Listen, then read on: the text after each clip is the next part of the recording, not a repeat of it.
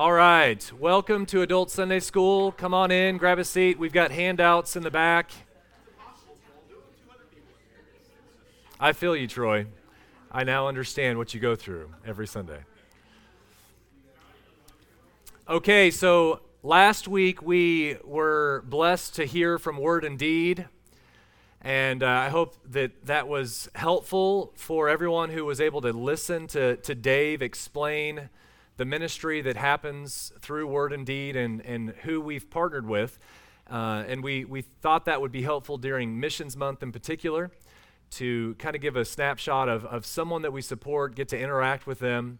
And so um, thankful uh, to have him last Sunday. Just to, to do a quick little flyover of where we're going. So, this is kind of the official launch of Adult Sunday School.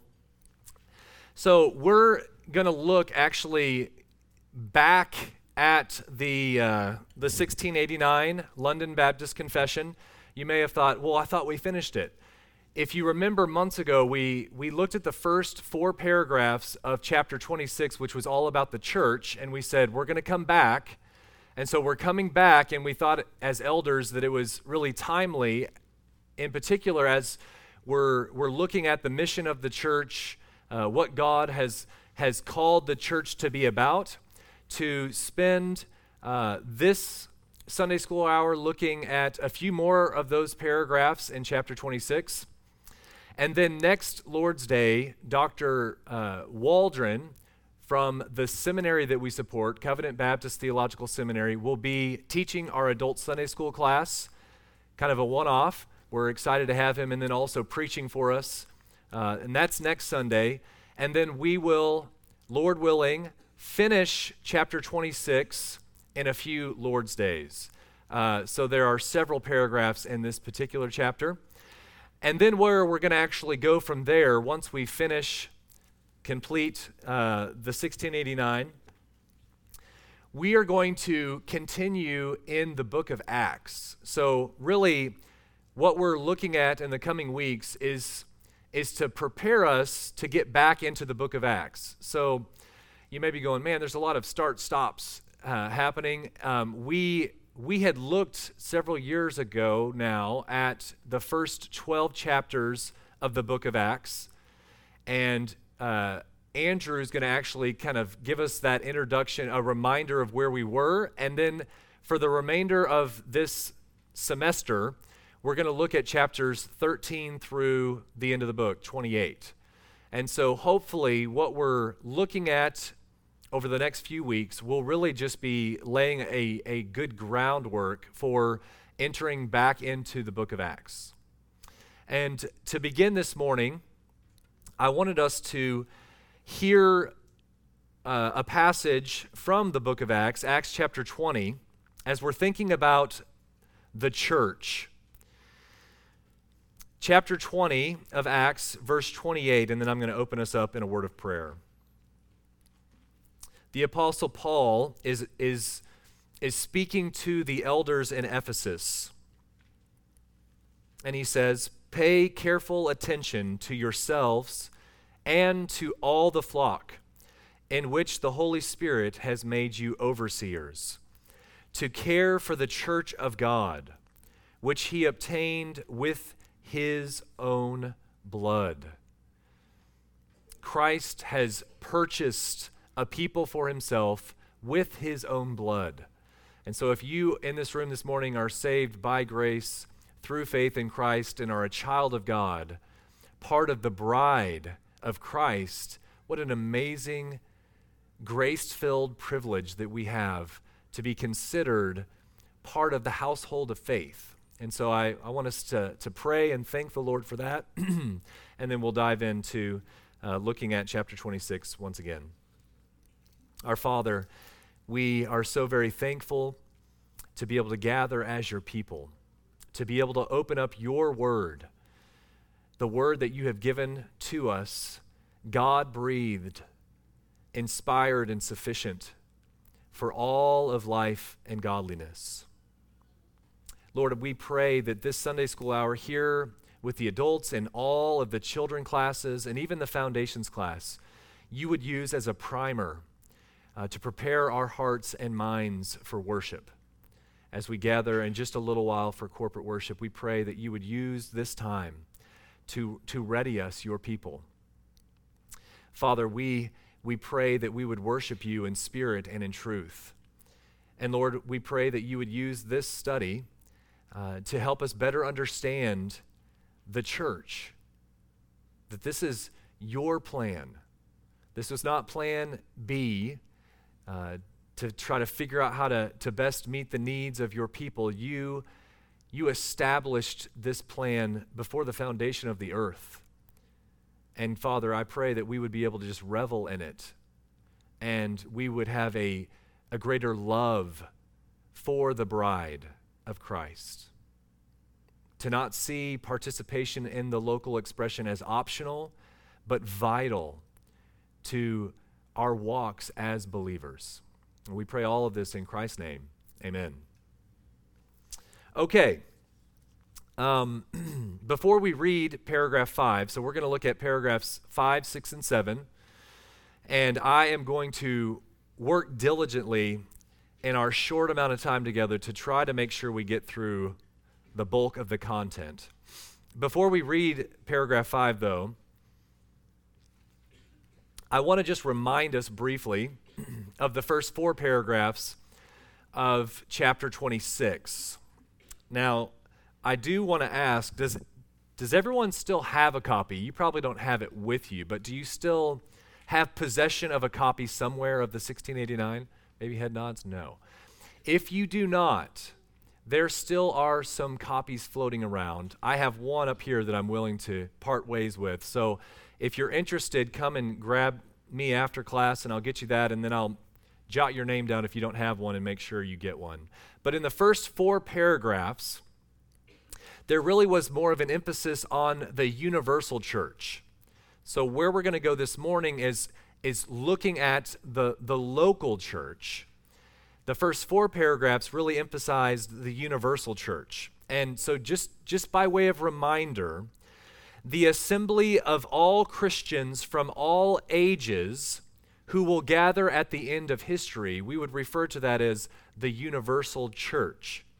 The universal church consists of all the elect of God, and if you think about it, it's invisible. Now, I want to I want to preface that, explain that. Uh, Dr. Waldron, who we'll hear from next Lord's Day, uh, actually said it like this the universal church is invisible because we cannot directly see the work of the Spirit which joins a person to Christ. So it's, it's invisible in that sense. It's invisible because the church as a whole is not yet perfected. It's, it's not yet uh, finally realized. And so, in that sense, it's invisible visible churches that we see, and we see a lot of them here in Parker County, are only imperfect and partial manifestations of the universal church. The universal church, in the final organized earthliest expression of the people of God, will be when we finally see. So, in a sense, you could say a lot of the Christian life is walking by faith and not by sight. And in a sense, the full expression of the universal church won't be seen until all the people of God have been brought into the household of faith. And so, overarching theme of paragraphs 1 through 4, we, we, we're looking at the universal church, but we're also, we see an emphasis that the Lord Jesus Christ is the head of the church. That, that's a huge emphasis. The living head he has been given all power for calling the institution and the ordering of the church. So that's a little bit of where we were in the first four paragraphs. Thankfully, as this chapter unfolds, a lot of those points, those details are uh, further unpacked. So if you maybe didn't didn't hear the, the, the, the class on the first four paragraphs or you haven't read through it, um, hopefully, as we, we work through this and you maybe revisit those paragraphs, it'll kind of all come together as we're looking at a comprehensive view of, of the church in chapter 26. The church should be regarded as important to Christians because it's important to Christ. So when we heard the Apostle Paul address the elders in Ephesus, he is emphasizing the importance of the bride of Christ. So much so, he's really, he's really raising the bar. You're to watch over yourselves and everyone that's part of this flock because they have been purchased by the blood of Christ. So the stakes are high. The church should be regarded as important to Christians because it's important to Christ. Christ founded the church, he purchased it, and intimately identifies himself with it. Now, as we look at these few paragraphs this morning, the confession now is going to show us how Christ exercises that power in the originating of local churches. So, uh, we should have a mic being uh, taken around for whoever would like to volunteer to read. If we have a volunteer to read paragraph five, that would be really helpful. Uh, and just by way of reminder, the reason why we have a microphone is so that we can hear it, but also every class is recorded and posted on our website.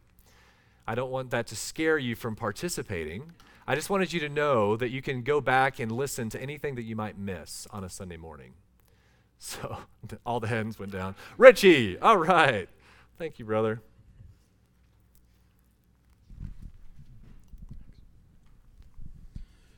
In the execution of this power wherewith he has so entrusted the Lord Jesus calls out of the world unto himself through the ministry of his word by his Spirit, those that are given unto him by his Father, that they may walk before him in all the ways of obedience which he prescribes to them in his word. Those thus called, he commands to walk together in particular societies or churches for their mutual edification and the due performance of that public worship which he requires of them in the world. Very good. Those who are looking at the word entrusted, that's how it was spelt back in the uh, 1600s. Just, just wanted you to know that wasn't a spell check miss. Um, thank you, Richie. I hope that as you listen to those words, you're seeing the grand uh, design by God in what we experience in a local church. Now, some churches are not uh, as faithful, as, as obedient, but when you start to see glimpses of what we read in Scripture playing out before us, there is much rejoicing for the saints. When you, when you see what you have been studying in the Word come alive in the flesh, it really brings much glory and honor to God in how He designed and orchestrated and ordained the local church to be, to function. And this paragraph is beautiful in helping us see that it's not up to us to just think of creative ways to uh, do life together and, and gather on Sunday and make it look a certain way, but Christ as the head is leading every step of the way in helping us understand what the church is to be about, what it's to look like. And so I, I love this paragraph because it begins firstly by showing us that the only reason why any of us are gathered like this is because Christ accomplished something. So if you look at your handout, Jesus Christ is building his church. You've got two blanks there. By means of the Word and by the power of the Spirit.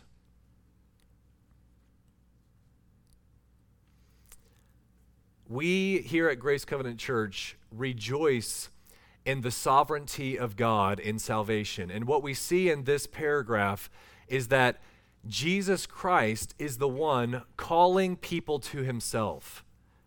And we see laid out here that it is by the word or by means of the word, by the power of the Spirit. Now, in John's gospel, it is, it is inundated with the realities of God's sovereign grace working in people's lives. And uh, I want us to look at John chapter 17.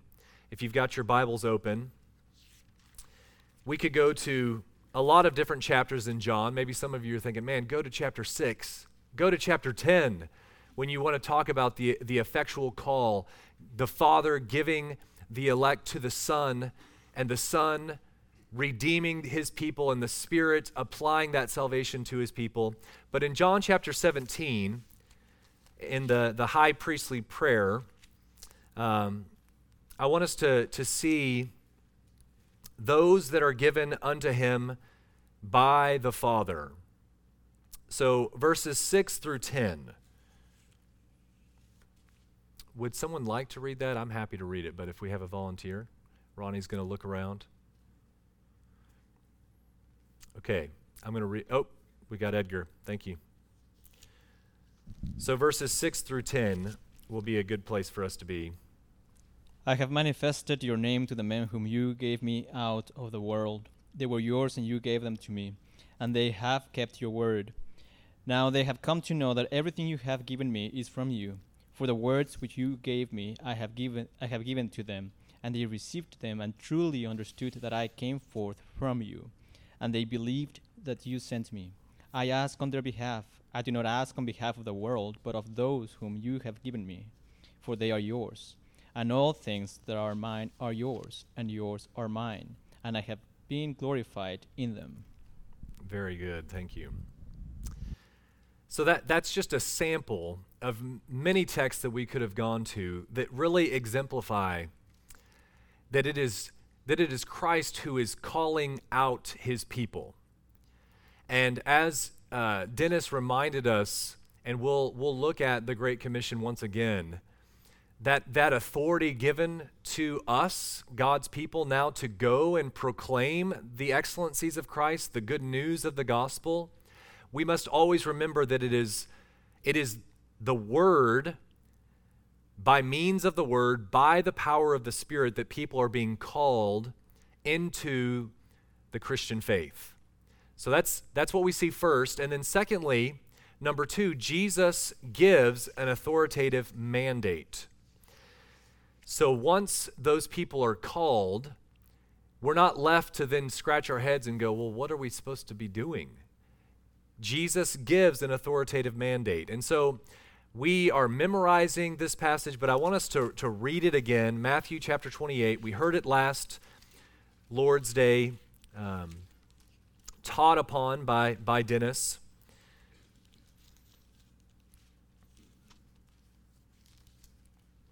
I'll read it for us, beginning in verse 16. Now to the eleven disciples, now the eleven disciples went to Galilee, to the mountain to which Jesus had directed them. And when they saw him, they worshipped him, but some doubted. And Jesus came and said to them, All authority in heaven and on earth has been given to me. Go therefore and make disciples of all nations, baptizing them in the name of the Father, and of the Son, and of the Holy Spirit teaching them to observe all that I have commanded you. And behold, I am with you always to the end of the age. So those called out ones should be taught something. Very clearly, we are to be about the teaching, and Jesus gives this authoritative mandate to his people that we're not just to be called and then left to our own um, devices, but instructed. That, that's a critical mandate given by Jesus, an authoritative mandate. Those called should be taught to observe all that he has commanded. And I just want to emphasize this this happens primarily through the local church. And I hope we're, we're going to be able to see that as we, we look at this. So the question you could ask is okay, if we're to be taught, how is this to be accomplished. We look to the Apostle Paul for a great example. In the Apostle Paul's ministry, he was the personal representative of the Lord Jesus. That would be an example for us. We look at Paul, and he goes and he fulfills the Great Commission everywhere he went by forming local churches, and those churches were formed by who? By those who have been called out by Christ, the called out ones. And either he or his apostolic represent- representatives appointed, this is really important, local elders in those churches. And primarily, that appointing that he gave to Timothy or to Titus was to raise up men, appoint men to do what? To be about two things the ministry of prayer and the ministry of the word. And so we see again this emphasis on teaching.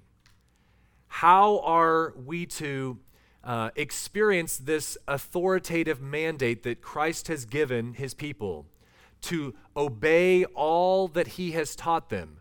Well, someone needs to be teaching, someone needs to explain, someone needs to open up God's word and expound upon it and, and that is that equipping of the saints for the work of the ministry. It's, it's primarily a teaching ministry. So I have there the central ministry of the local church, then, is the building up of believers and their obedience to all the commands of Christ. And a lot of local churches will maybe share with you some of their strengths. Maybe they emphasize music or fellowship or serving or evangelism. And I want to just submit to you this morning that if teaching is not primary, none of those other ministries are going to be effective. Because they're to they're not going to be rooted and founded upon God's word if we don't know God's word. It's going to be much more or may have much more of a tendency to be man-centered, doing what we think will be most effective rather than God-centered, which is just rooted and founded on His Word and His Word alone, saying, This is actually sufficient for all of life and all godliness.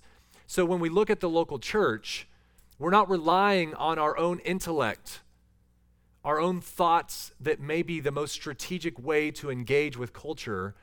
We're actually submitting our lives to the Word of God, and the only way that we can do that is if it is taught to us. So, faithful teachers are the ones that actually fulfill this authoritative mandate given to us by Christ. So, as we're thinking about paragraph 5, there's a, a, note by Waldron in his exposition of the 1689. You should have that on your handout. Important note, I thought it was. The necessity of church planting as an essential, integral, integral part of fulfilling the Great Commission is also underscored by the above. All that we've looked at in that paragraph, I think that there is a huge emphasis on the necessity of church planting. It is often argued, for one reason or another, that the church cannot fulfill the Great Commission. In fact, only the church can fulfill the Great Commission because that commission assumes and demands the creation of local churches. So when you think about the Great Commission found in Matthew 28, I hope and pray that there won't be a disconnect with the importance of church planting.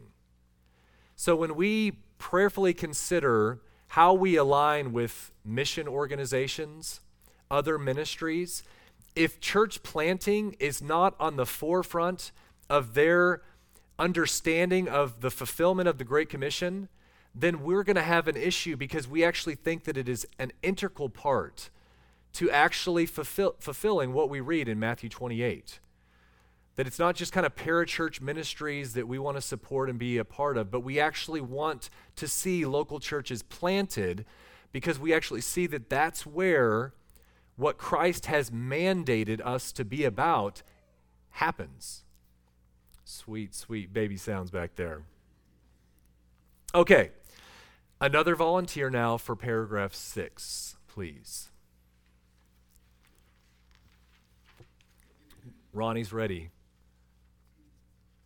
All right, Larry, thank you.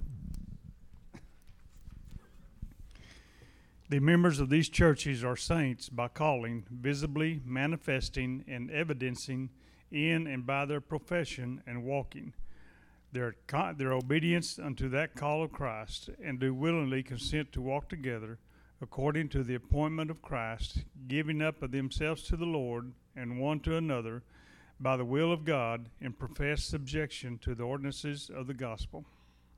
Very good. Thank you. Okay, so what I want us to see in paragraph six is this theme that Jesus is the one that defines membership of the local church. He is the one that defines who is in and who's out. I want you to hear as I read the, the opening of, of the book of Romans. Just listen. You can open up your Bible as well, but I want you to just hear um, these first few verses and see if some of it is ringing a bell from what you just heard in paragraph six. So, the, the letter of Paul to the Romans. Paul, a servant of Christ Jesus, called to be an apostle, set apart for the gospel of God, which he promised beforehand through his prophets in his holy scriptures concerning his son, who was descended from David according to the flesh, and was declared to be the Son of God in power, according to the Spirit of holiness, by his resurrection from the dead, Jesus Christ our Lord, through whom we have received grace and apostleship to bring about the obedience of faith for the sake of his name among all the nations, including you who are called to belong to Jesus Christ. To all those in Rome who are loved by God and called to be saints, grace to you and peace from God our Father and the Lord Jesus Christ.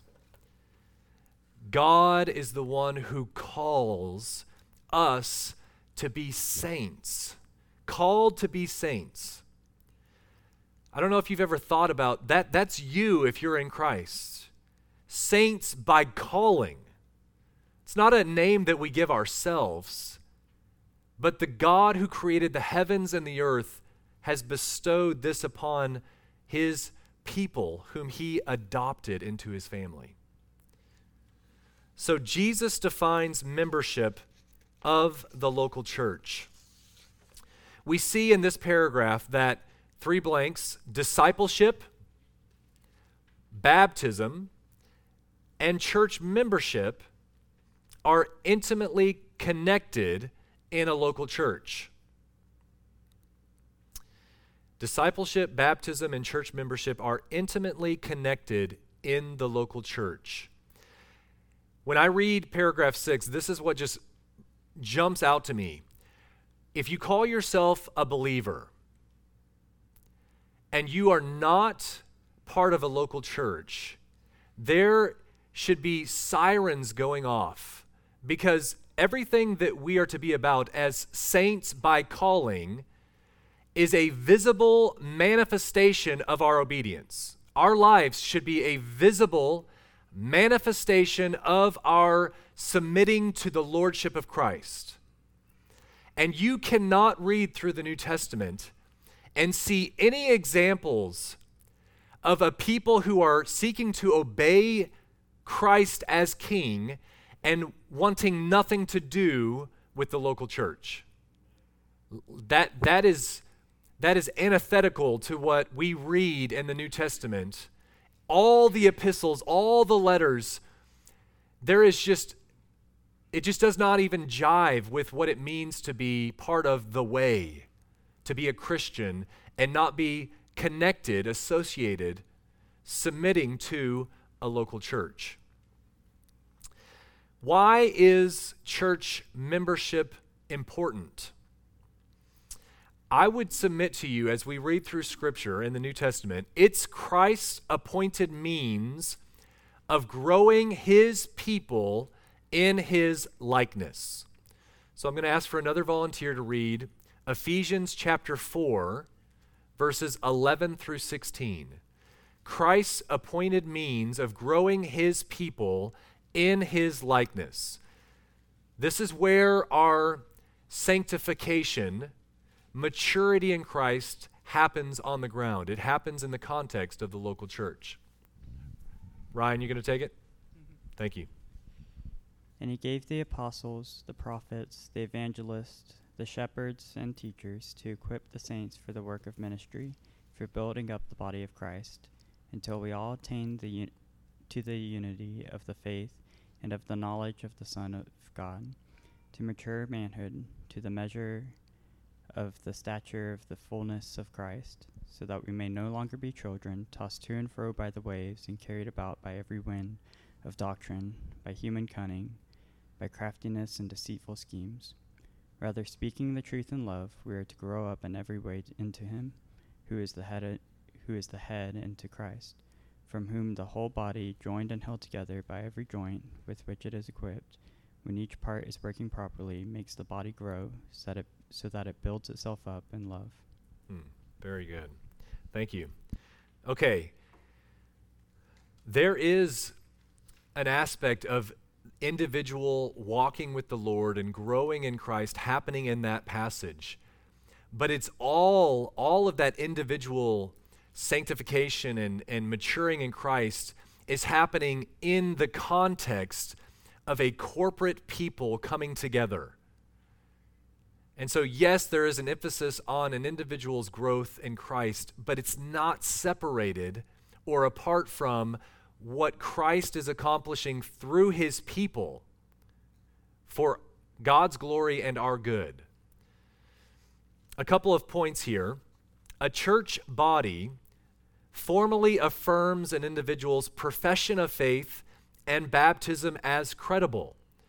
If you think that you can be dunked in your backyard by a friend or a neighbor and then just go on your merry way and say, I'm good with Christ, I'm a follower, and it not be um, and it not be affirmed in the context of a local church, you're missing a vital part of the Christian life. A church body formally affirms an individual's profession of faith and baptism as credible.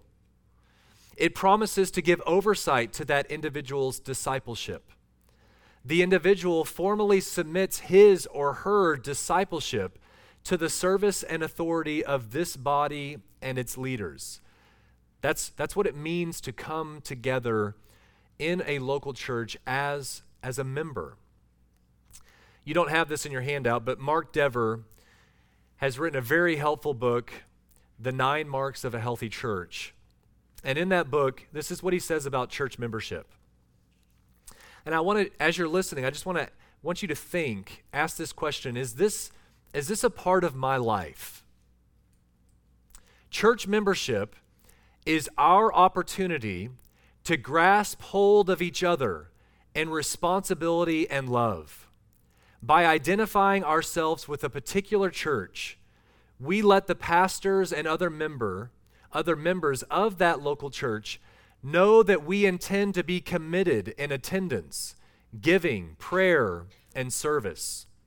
We allow fellow believers to have a great expectation of us in these areas and we make it known that we are the responsibility of this local church. We assure the church of our commitment to Christ in serving with them. And we call for their commitment to serve and encourage us as well. I think that's a really helpful uh, description of church membership. Church membership is a covenant between the church and the believer, in which both commit themselves, their resources, their gifts, and their service to help the group of believers as a whole steward their relationship with God. Paragraph 7. We're going to keep moving. Volunteer to read this paragraph for us. One more to go. You guys are doing great. McKenna, saw your hand. Thank you.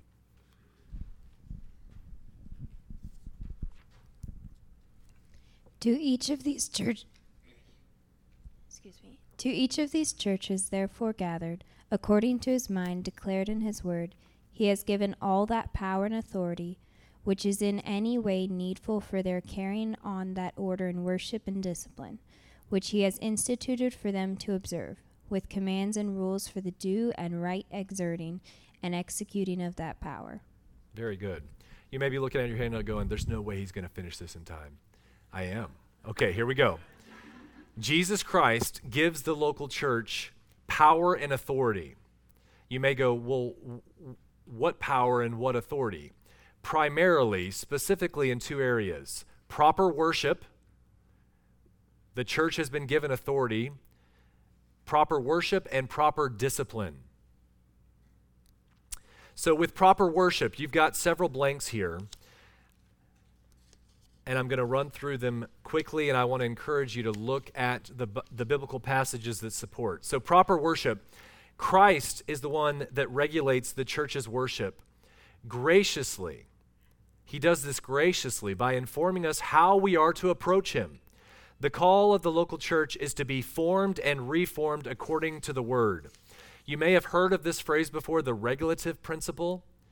This is looking at Scripture and saying, God, how are we to worship you? You've got blanks there. We read God's Word. We preach God's Word. We pray God's Word.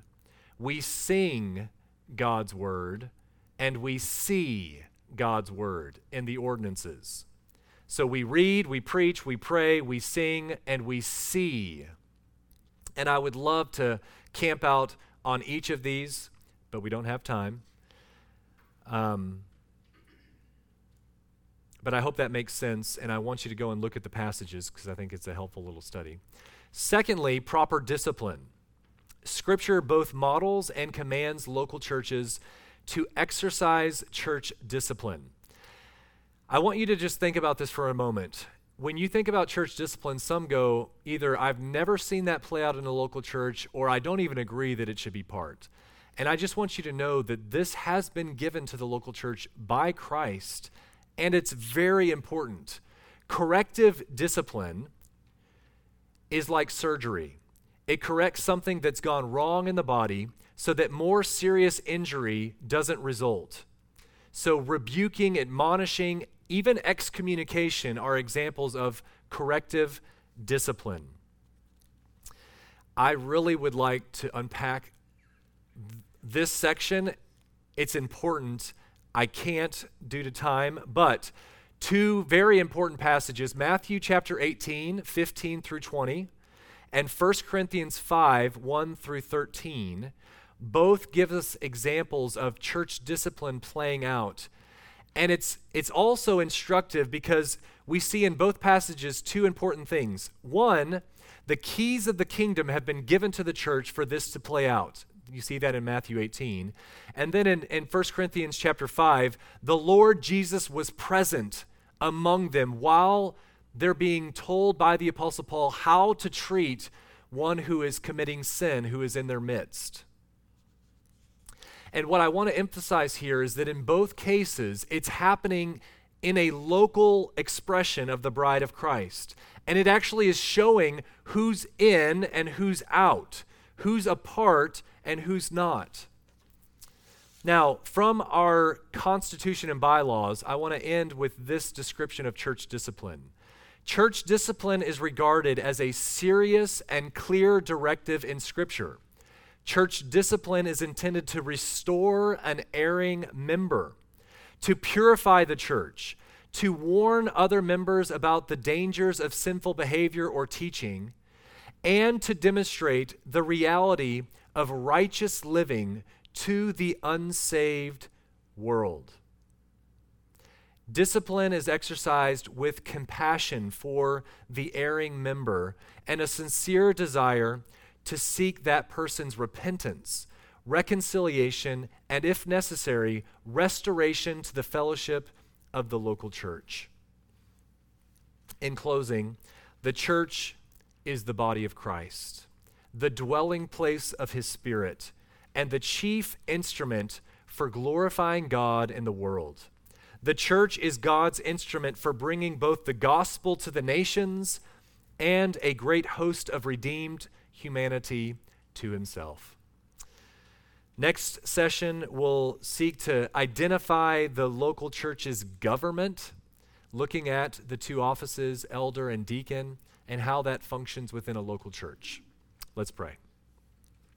Father, we are so very thankful for this little bit of time in adult Sunday school to look and to gaze upon what you have created, what you have ordained And Father, I pray that you would use your word to convict us. To convict us if we have not thought seriously about the local church. Maybe we have been uh, rebuked or admonished by just truth revealed on what we're to be about. Father, we ask for forgiveness in those areas and thank you for, for the hope of the assurance of pardon that is found in Christ. And then we would strive, Father, with your help, the help of the Spirit, to walk in a manner that is pleasing to you as we seek to live out the Christian life in this local expression of the bride. And we pray all this in Christ's name. Amen.